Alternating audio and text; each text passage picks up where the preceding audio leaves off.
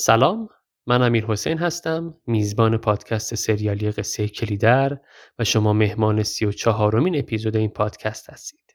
این قسمت در دومین جمعه آذر 1402 داره منتشر میشه و مطابق با صفحات 1671 تا 1711 نسخه چاپی انتشارات فرهنگ معاصر هستش. مثل قسمت های قبل ممنون از خانم زینب جمشیدی که قلمشون در این قسمت هم با ما همراه بوده.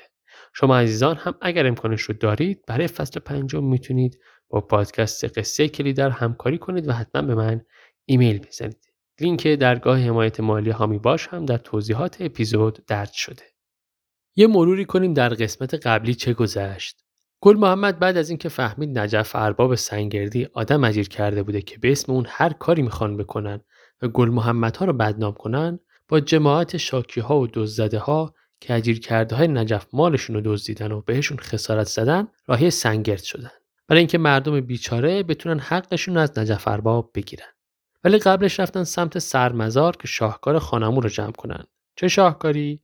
اینکه خانمو با یه بیوه سرمزاری از زحالی سرمزار همبستر شده بود و برادر شوهر اون زن اومده بود قلعه میدون که از گل محمد بخواد بره سرمزار و قائله رو ختم به خیر کنه. گل محمد بعد از سرمزار به اتفاق خانمو و بقیه اهالی رفتن سمت سنگرد. گل محمد به خونه نجف که رسید نجف رو هم نصیحت کرد و هم تهدید کرد که دست از این کارها برداره و خودشو قاطی بازی بزرگترها نکنه.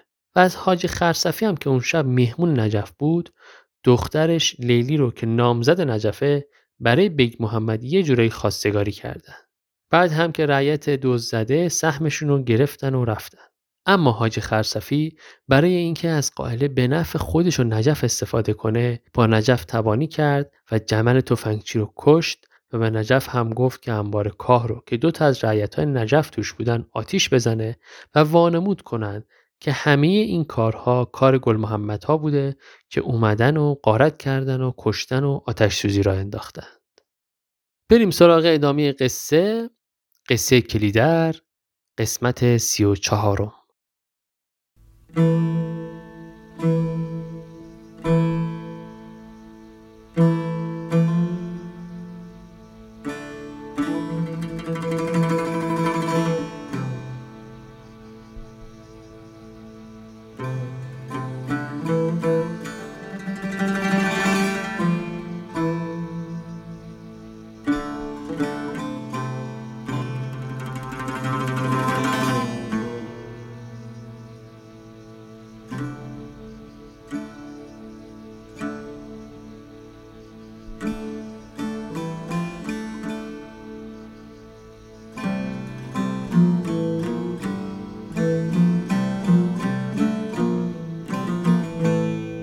ادامه قصه از جاده سنگرد به قلعه میدون شروع میشه. تو راه برگشت از سنگرد به قلعه میدون خانمون که می‌دونه گل محمد هنوز از دستش عصبانیه و حرفش رو باهاش تموم نکرده تو این فکره که پیش قدم بشه و کار رو تموم کنه که کدورتی باقی نمونه. خانمون سرداری گل محمد رو پذیرفته و اگه تا حالا پا پیش نذاشته از روی تکبر نبوده. اصلا خانمو خودش باعث کلان کت خدای گل محمد شده. ماجرای بیوه سرمزاری هم که دیگه گذشته بود و خانمو احساس شرم نمی‌کرد که باعث بشه نتونه پا پیش بذاره یا باعث نشه بتونه پا پیش بذاره. خانمو به زمان نیاز داشت تا بتونه دوباره به خودش مسلط بشه. گل محمد هم این فرصت رو به خودش و خانمو داد تا به قول آقای نویسنده بادی برمیانه بگذارد و هر دو آروم بشن. خانمو هم کمی فکر کنه و اعتماد به نفسش رو به دست بیاره و از طرفی هم دیدارشون با نجف به سرانجام برسه. خانمو تو همین فکراست که گل محمد صداش می‌زنه. خانمو هم اسبشو هی می‌کنه و با جماز گل محمد همراه میشه.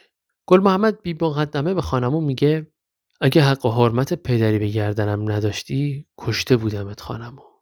نه فقط به خاطر اون زن. خودت خوب می‌دونی چی می‌خوام بگم.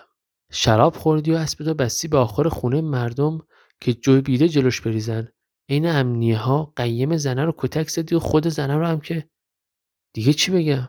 نه خانم این طریق ما نیست. نمی‌بینی چه وضعی داریم؟ از هر طرف دارن واسمون دو زوباش میتراشن که بدناممون کنن. دشمن داریم خانمو دشمن! زندگیمون رو می‌ذاریم که این دل دوزار رو گیر بندازیم و خودمون از روسیاهی در بیاریم.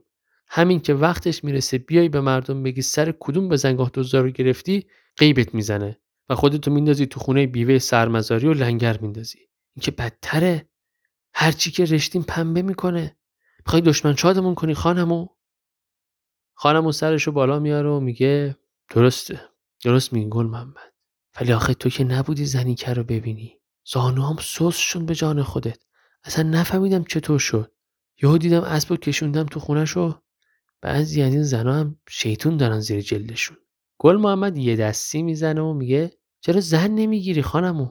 خانمو می‌زنه زیر خنده. میگه که می‌خوای دوادم کنی؟ نه امو جان من زن نمی‌گیرم. اولا اینکه یه دختر بزرگ دارم.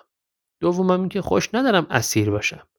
بعدشم عمر عمو عمر. اعتباری به عمر نیست. حکایت ما هم که حکایت رعد و برقه یهو میاد و شب و روز می‌کنه. ولی زودم میمیره. نمی‌خوام خیالم اسیر کسی باشه. گل محمد میگه پس برای عروسی بیگ محمد چرا انقدر عجله داری خان‌عمو؟ خان‌عمو میگه آره عجله دارم. خیلی هم عجله دارم. حساب بیگ محمد با حساب من فرق داره. جوونی. قدر جوونی رو باید دونست. اونم مثل رده. فقط یه باره. اینه که من آرزویی ندارم جز اینکه بیگ محمد رو دومادش کنم. هر طور شده این دختر خرصفی رو براش می‌گیرم. ولی خودم نه. قول میدم دیگه همچین دیوونگی نکنم. جوونی کردم خطا کردم. خوب کردی اومدی آبرومو جمع کردی. هر چی بگی حق داری. ولی راستشو بخوای پشیمونم نیستم از کاری که کردم. کلا دلش خیلی جوونه این خان‌عمو که اصلا هم گردن نمی‌گرفته. خلاصه به قلعه میدون که می‌رسن اهالی رو با مالشون راهی می‌کنن هر کی بره پی زندگی خودش. گل محمد و خان‌عمو و بیگ محمد هم وارد خونه خودشون میشن تا بی‌بی سفره شامو بندازه. الان که میگیم خونه خودشون که لزوما خونه خودشون نبوده. باید بگیم حالا خونه که مستقر بودن. نمی‌دونم از اون خونه قبات که اول رفتن جدا شدن رفتن جای دیگه یا نه. گل محمد خوشوبشی می‌کنه با حالی خونه. آماده خوردن شام میشن. قبل از اینکه شروع کنن خان محمد به گل محمد میگه که قربان بلوش اومده و براش پیغام آورده. گل محمد هم میگه قربان خبر کنن بیا تو اتاق و خبرش رو برسونه. بلقیس شاکی میشه. میگه الان بذار یه شب دور هم یه لقمه نون بخوریم بعد از شام با قربان بلوش حرف بزن.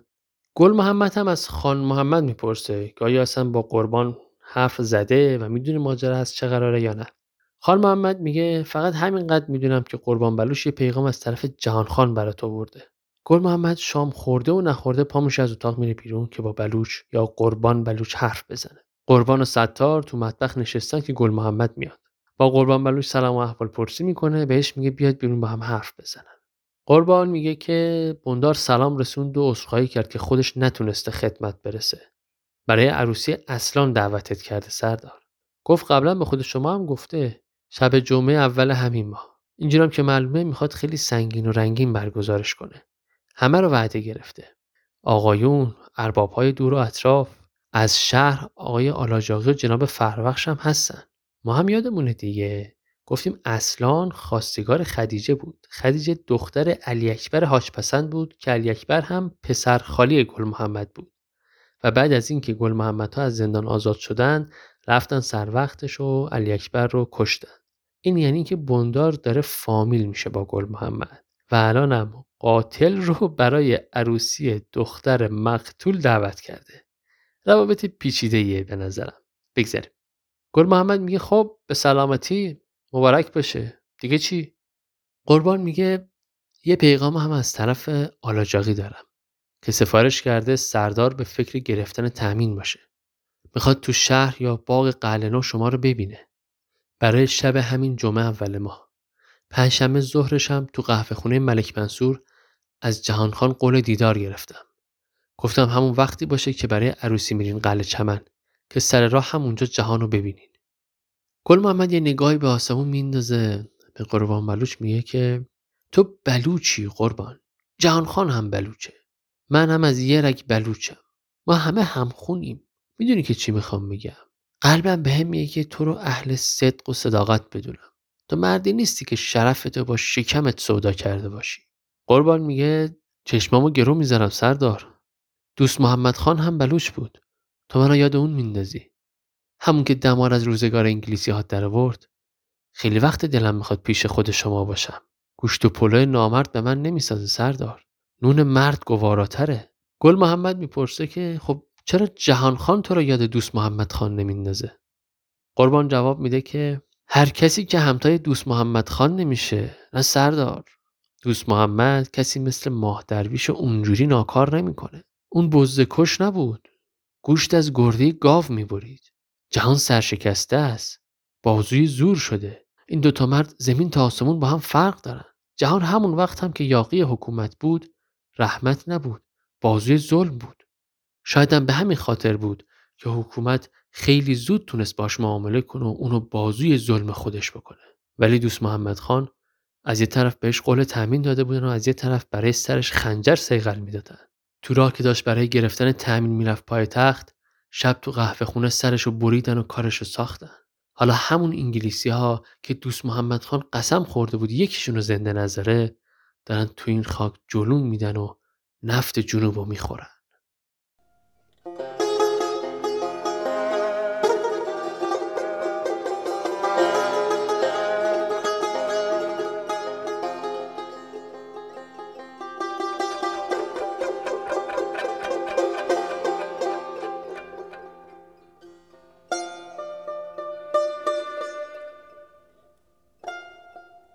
بعد از صحبت قربان بلوش گل محمد دیگه چیزی نمیگه. از جاش بلند میشه و به بلوش هم میگه که بره استراحت کنه. قربان هم قبل از اینکه بره دست می‌کنه توی جیب جلیقش و یک کیسه بیرون میاره و به گل محمد میده که گوشوارهای مارال توشه. همونا که گل محمد گرو گذاشته بود پیش آلاجاقی و ازش پول قرض گرفته بود. یادمونه دیگه.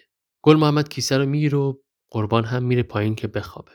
گل محمد میره تو فکر. شروع می‌کنه به قدم زدن. چند قدمی که راه میره وای میسته و از همونجا باز قربان و صدا می‌زنه و ازش می‌خواد دوباره بیاد بالا. قربان که هنوز خوابش نبرده گیواشو میپوشه و میاد بالا پیش گل محمد میشینه. گل محمد میگه بهت گفتم که دلم گواهی میده به صدق تو. حالا می‌خوام ازت بپرسم که خودت چی فکر می‌کنی؟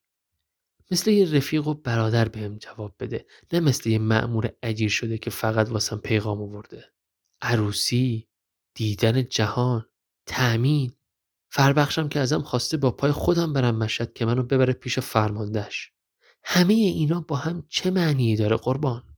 من جهان خانو فقط به خاطر آلاجاقی و بندار می‌خوام ببینم. به هم رو انداختن و خواستن کاری کنم که جهان امونشونو نبره. ولی حالا از یه طرف وعده می‌گیرن برای عروسی و از یه طرف ازم می‌خوان برم تأمین بگیرم. اینا رو که کنارم می‌ذارم چیزی از توش بیرون نمیاد. قلبم به هم میگه بهت اعتماد کنم قربان. تو چی فکر می‌کنی؟ جهانو چه جور آدمی می‌بینی؟ قربان خوشحال و شرم زده از اعتماد گل محمد جواب میده که منت دارم می‌کنی سردار. قسم می‌خورم که هرچی بفهمم و بدونم از گفتنش دریغ نکنم. چون از اولش چیزی نپرسیدی نخواستم خودم پا پیش بذارم و حرفی بزنم. راستشو بخوای خوشحالم که می‌بینم نسبت به این قضیه بدبینی. این جهان زانو زده شاید قدرتمند به نظر بیاد سردار ولی خودش بهتر از هر کسی دیگه ای می‌دونه که خار و شکسته است. حتی پیش چشم خودش. اینجور آدمی نمی‌تونه کسی رو راز ببینه. به خاطر همین بیمروت و خطرناکه. من اگر جای تو بودم جهان و دشمن خودم حساب می‌کردم. چه کمر به قتل من بسته باشه چه نبسته باشه. گل محمد می‌پرسه خب بابت تأمین چی میگی؟ قربان جواب میده تأمین؟ کدوم تأمین من خودمو که جای حکومت می‌ذارم می‌بینم نمی‌تونم از گل محمد سردار کسی مثل جهانخان سرخسی یا سید شهرزاد تربتی یا نوروز بار بیارم. پس به نفع خودم می‌بینم تا قبل از اینکه آتیش گل محمد دامنگیر بشه خاموشش کنم. چه حقی بهتر از اینکه حکایت تأمین رو پیش بکشم. گل محمد می‌پرسه که پس آلاجاقی چی؟ دار و ندار ما تو امارای آلاجاقیه. اون دیگه چرا خودشو قاطی معرکه کرد و می‌خواد برامون تعمین بگیره. قربان میگه اگه همین امشب قرار باشه گل محمد خان سردار کشته بشه کدوم دستی از دست من بهش نزدیک تره احتمالا منظورش اینه که آلاجاقی به این خاطر داره این کار انجام میده که اعتماد تو جلب کنه و بهت نزدیک بشه بعد هم سر فرصت کلتو بکنه.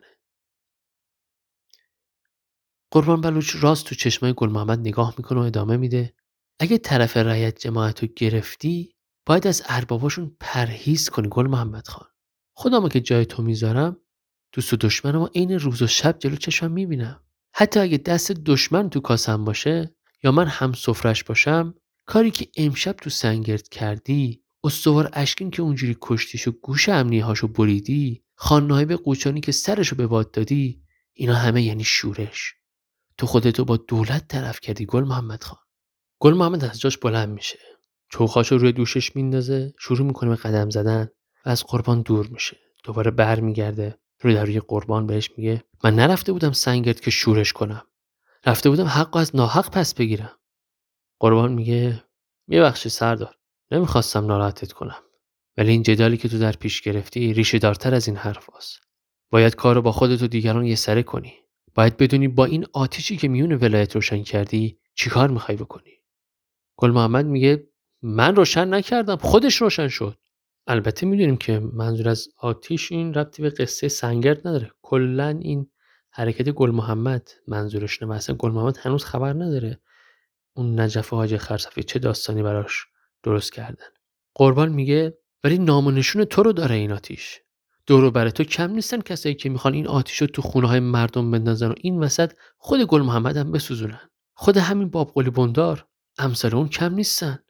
گل محمد میگه تو هم که حرفای خان محمد رو می‌زنی بندار که از قبل من دولتمند شده. قربان میگه همین دیگه. همین خودش بس نیست که بندار نگران روزی باشه که تو بخوای این دولت ازش پس بگیری. مگه نشنیدی که میگن سر بریده بی صداست؟ من گفتنی ها رو گفتم سردار. دیگه خود دانی. یه سکوتی برقرار میشه و گل محمد میره تو فکر. حرفه قربان بلوش بد جوری به همش ریخته و سعی می‌کنه بفهمه این آدمی که اینجوری بی پرده و با سراحت باش حرف زده همون قربان بلوچیه که میشناخته. کسی که روبروش وایساده بود و تو چشماش خیره شده بود و همه اون حرفا رو گفته بود واقعا کی بود؟ خود قربان یا کسی که گل محمد تارا نمیشناخت؟ گل محمد انگار که چیزی یادش اومده باشه یا برمیگرده و به قربان بلوچ خیره میشه و بهش میگه کوههای شیروان سالهای جنگ اون افسرا که تو گنبد قابوس هلاک شدن قربان قوچ شنیده بودم که تو پیاده روی همتا نداری چرا ازم مخفی کرده بودی قربان؟ قلبم بهم می‌گفت که بهت اعتماد کنم. اینجا یه پرانتز باز کنم. اگه اشتباه نکنم اینجا گل محمد داره اشاره می‌کنه به قیام عدهای از افسرهای خراسان که متمایل به حزب توده بودن و گروهی از ترکمانهای ترکمن صحرا که تو سال 1324 علیه حکومت یک قیامی انجام دادن خیلی از شرکت کننده های این قیام تو گنبد قابوس و به دست نیروهای پلیس و ژاندارمری کشته شدن. قربان بلوش هم ظاهرا تو قیام شرکت داشته و گل محمد تازه یادش افتاده که قربان قوچی که اسمش رو شنیده بودن همین قربان بلوچ خودشونه. پرانتز بسته. خلاصه گل محمد از قربان می‌خواد که روز دیدار جهانخان همراهش باشه. قربان هم قبول می‌کنه. بعد هم میره پایین و قربان بلوچ میخوابه. بقیه اهالی خونه هم کم کم آماده میشن که بخوابه. بلقیس جای خواب عبدوس میندازه و قبل از اینکه دوباره برگرده تو اتاق گل محمد صداش می‌زنه بلقیس پیش گل محمد میاد همدیگه رو در آغوش می‌گیرن و بلقیس از گل محمد می‌پرسه تو سنگر چه خبر بوده گل محمد ولی چیزی نمیگه و به جاش احوال زیور رو از بلقیس می‌گیره و میگه دلش می‌خواد اونو ببینه. بلقیس هم بهش میگه بهتر بیشتر هوای زیور رو داشته باشه. بعدم هر دو با هم میرن تو اتاق پیش مارال. مارال پسرش خوابونده و مشغول کاروبار خودشه که گل محمد و بلقیس میان داخل. گل محمد میره کنار مارال میشینه. موهاشو نوازش می‌کنه و داره از حس خوب بودن در کنار مادر و همسرش سرشار میشه. که بلقیس امونش نمیده و ازش می‌پرسه قربان بلوش چه پیغامی براش آورده بوده. گل محمد هم سیر تا پیاز ماجرا رو براشون تعریف می‌کنه و آخر سر هم گوشواره های مارال رو بهش میده. بلقیس خیلی جدی گل محمد رو نگاه می‌کنه و بهش میگه این چه شیوه که تو در پیش گرفتی گل محمد؟ نونتو با رایت تقسیم می‌کنی و شامتو رو سفره ارباب می‌خوری؟ دلتو به چی خوش کردی؟ مردم خبر کشتار امنیه ها رو شنیدن؟ خبر پلوخوران باغ آلاجاقی رو هم شنیدن. نمی‌دونن کدومشو باور کنن. اینا روی دست بلندت نمی‌کنن که بالا نگهت دارن. می‌خوان زمینت بزنن. دلم میلرزه گل محمد. چشمم میترسه. نمی‌خوام آسیبی بهت برسه. مردم بهت رو آوردن. شکوه و شکایتی اگه دارن راه خونه تو رو پیش می‌گیرن. خیلی چش ندارن اینو ببینن. تو با اربابا در افتادی گل محمد. چشم دلم از همین میترسه. گل محمد سرشو بالا میاره به بلقیس میگه این دلهوره ها رو از خودت دور کن مادر. حالا که آلاجاقی می‌خواد با صد هزار تومن برام تامین بگیره. بلقیس میگه مگه آلاجاقی پول کم آورده؟ قبل اینکه سرتو بده دم تیغ می‌خواد صد هزار تومن هم بگیره؟ من نمی‌دونم گل محمد. فقط همینو می‌دونم که آلاجاقی همونه که بابت دبیست تومن ناقابل گوشواره زن تو گرو برداشت. همونه که سال قهدی اون از همه جا بیخبرهای بیچاره رو که رفته بودن ازش گندم بخرن رو سفره خودش سر برید. کی دست به همچین جنایتی می‌زنه؟ اونم تو خونه خودش. گل محمد میاد جلو و راست تو چشای بلقیس نگاه می‌کنه و بهش میگه خب تو یه رای پیش پام بذار مادر. بلقیس میگه همینقدر بهت میگم که یک کمم کلتو به کار بنداز. گل محمد برمیگرده سر جاش میشینه. سرشو میندازه پایین و دیگه حرفی نمی‌زنه. کلا امشب یه شبیه که انگار همه می‌خوان یه چیزایی را به گل محمد بفهمونن و چشمشو باز کنن. چند دقیقه سکوت میشه. و بعد گل محمد از بلقیس می‌پرسه که انگار قبل شام می‌خواسته چیزی بهش بگه. بلقیس هم یکم دست دست می‌کنه و میگه ولی باید بهم قول بدی که رومو زمین نندازی گل محمد و مارال هر دو بلقیس رو نگاه می‌کنن و منتظرن. بلقیس هم بیشتر از این منتظرشون نمی‌ذاره و میگه شیرو خواهرت شیرو اومده.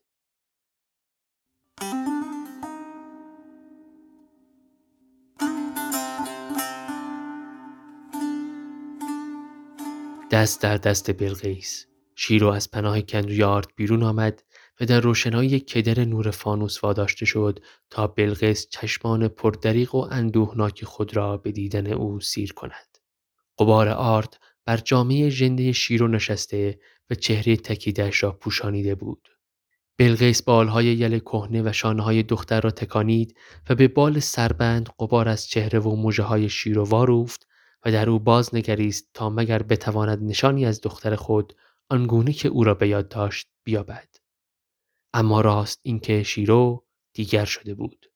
به قامت کشیده و به گوشت و بار کاهیده. به سان نی. استخوان چهره به در جسته و زیر گونه هایش در فشاری عصبی که همیشگی می نمود فرو رفته بودند. لبهای نازکش بر هم چسبیده و تناسی از خشکنایی دیرمان آنها را پوشانیده بود چنان که پنداری سالیانی است تا نم بوسه‌ای به خود نچشیدند ابروان تیز و چشمانی که فرو هلیده و کمی مورب می نمودند خود شکستگی چهری جوانی او را فزونی می بخشیدند.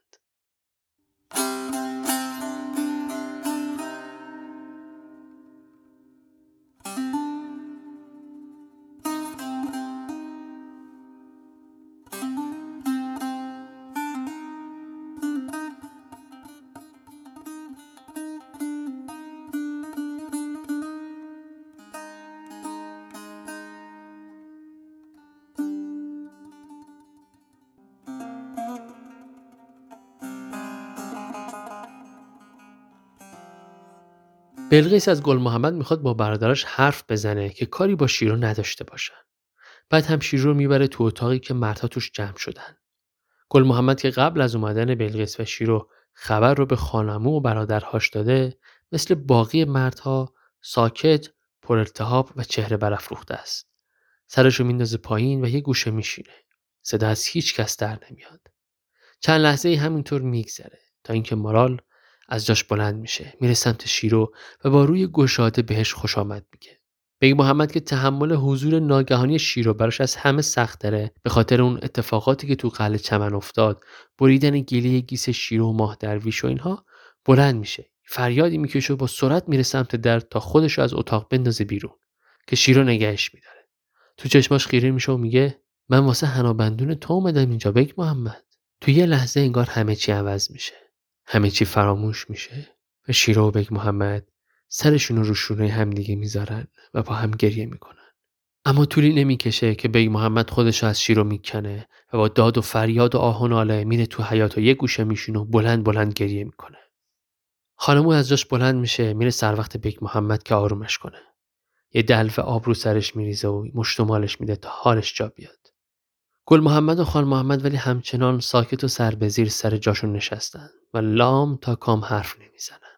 بغلیس هم وقتی می‌بینه دو تا پسر دیگه هیچ حرفی نمی‌زنن و حتی سرشون رو بالا نمیارن یه نیم نگاهی به شیرو بندازن خونش به جوش میاد.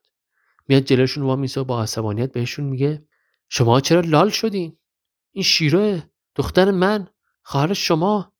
نکنه نمیشناسینش. شاید از اینکه اینطوری پیر شده دیگه چی می‌خوایم بشه؟ می‌خواین دقمرگش کنین؟ مگه چیکار کرده؟ غیر از کاری که شما هر کدومتون به یه طریقی کردین یا دارین می‌کنین؟ اقلا یه چیزی بگین. دشنامش بدین شلاقش بزنین. اصلا منو شلاق بزنین. منو که شیرتون دادم. شما چی هستین؟ کی هستین؟ همتون سنگین. نکته جالبی گفتیه گفت مگه شیره چیکار کرده؟ غیر از همون کارایی که هر کدومتون به یه طریقی انجام دادی آقای گل محمد خان؟ وقتی شما نامزد مردم و بردی با اجازه خودت عقد کردی و اووردی زیر چادرت کسی بهت گفت بالا چشم دبروه؟ شیرو که با نامزد مردم فرار نکرد که با نامزد خودش بود. ازدواج کرده همچین قیافه می‌گیرن برای این شیرو انگار خودشون خیلی علیه السلام خلاصه خان محمد که کلش حسابی داغ شده و میترسه کاری دست خودش رو بقیه بده پا میشه و بدون اینکه به کسی نگاه کنه یا جواب بلقیس رو بده میره سمت در تا از اتاق بره بیرون که شیرو جلوشو می‌گیره. با یه دست پاهای خان محمد رو می‌گیره و با دست دیگش دشنه رو بالا میاره و به خان محمد میگه منو بکش برادر گوش تا گوش سرمو ببر خونم و حلالت کردم منو بکش. گل محمد ولی با یه حرکت سریع شیرو رو پس می‌زنه و با همون سرعت از اتاق میاد بیرون و خودش رو یه جایی تو تاریکی گم می‌کنه. تو اتاق فقط گل محمد میمونه و شیرو و بلقیس و مارال. مارال میاد پیش گل محمد باش حرف می‌زنه و ازش می‌خواد رضایت بده شیرو پیششون بمونه. شیرو که دیگه طاقتش تاق شده بغزش میترکه و صدای گریش بلند میشه. مارال به گل محمد میگه بقیه رو یه جوری راضی کن گل محمد. حرف اونا حرف توه. گل محمد جواب میده نه حرف من حرف اوناست. و تمام. گل محمد آب پاکی رو ریخ رو دست شیرو. شیرو که اینا میشنوه می‌بینه دیگه فایده نداره. اینجا دیگه جاش نیست. خودش از دسته بلقیس جدا می‌کنه از جاش بلند میشه و همونطور که سعی می‌کنه سر پا بمونه خودشو به در میرسونه و از اتاق میره بیرون. بلقیس بلند میشه و با آه و ناله دنبال شیرو راه میفته میاد تو حیات و مردها رو می‌بینه که هر کدوم مشغول به کارن و هیچکس سرشو بالا نمیاره. بلقیس از همشون سراغ شیرو رو می‌گیره. جوابی نمیشنوه. شیرو رو صدا می‌زنه و تو انبار و طویله اتاقها دنبالش میگرده. اثری از شیرو پیدا نمی‌کنه. از خونه میاد بیرون و سرگردون تو کوچه های قلعه میدون شیرو رو صدا می‌زنه و دنبالش میگرده. داد می‌زنه. میگه شیرو شب از شیرو مرا هم با خودت ببر. من هم همراهت هستم. دخترم شیرو شیرویم. شیرو اما شیرو رفت که رفت.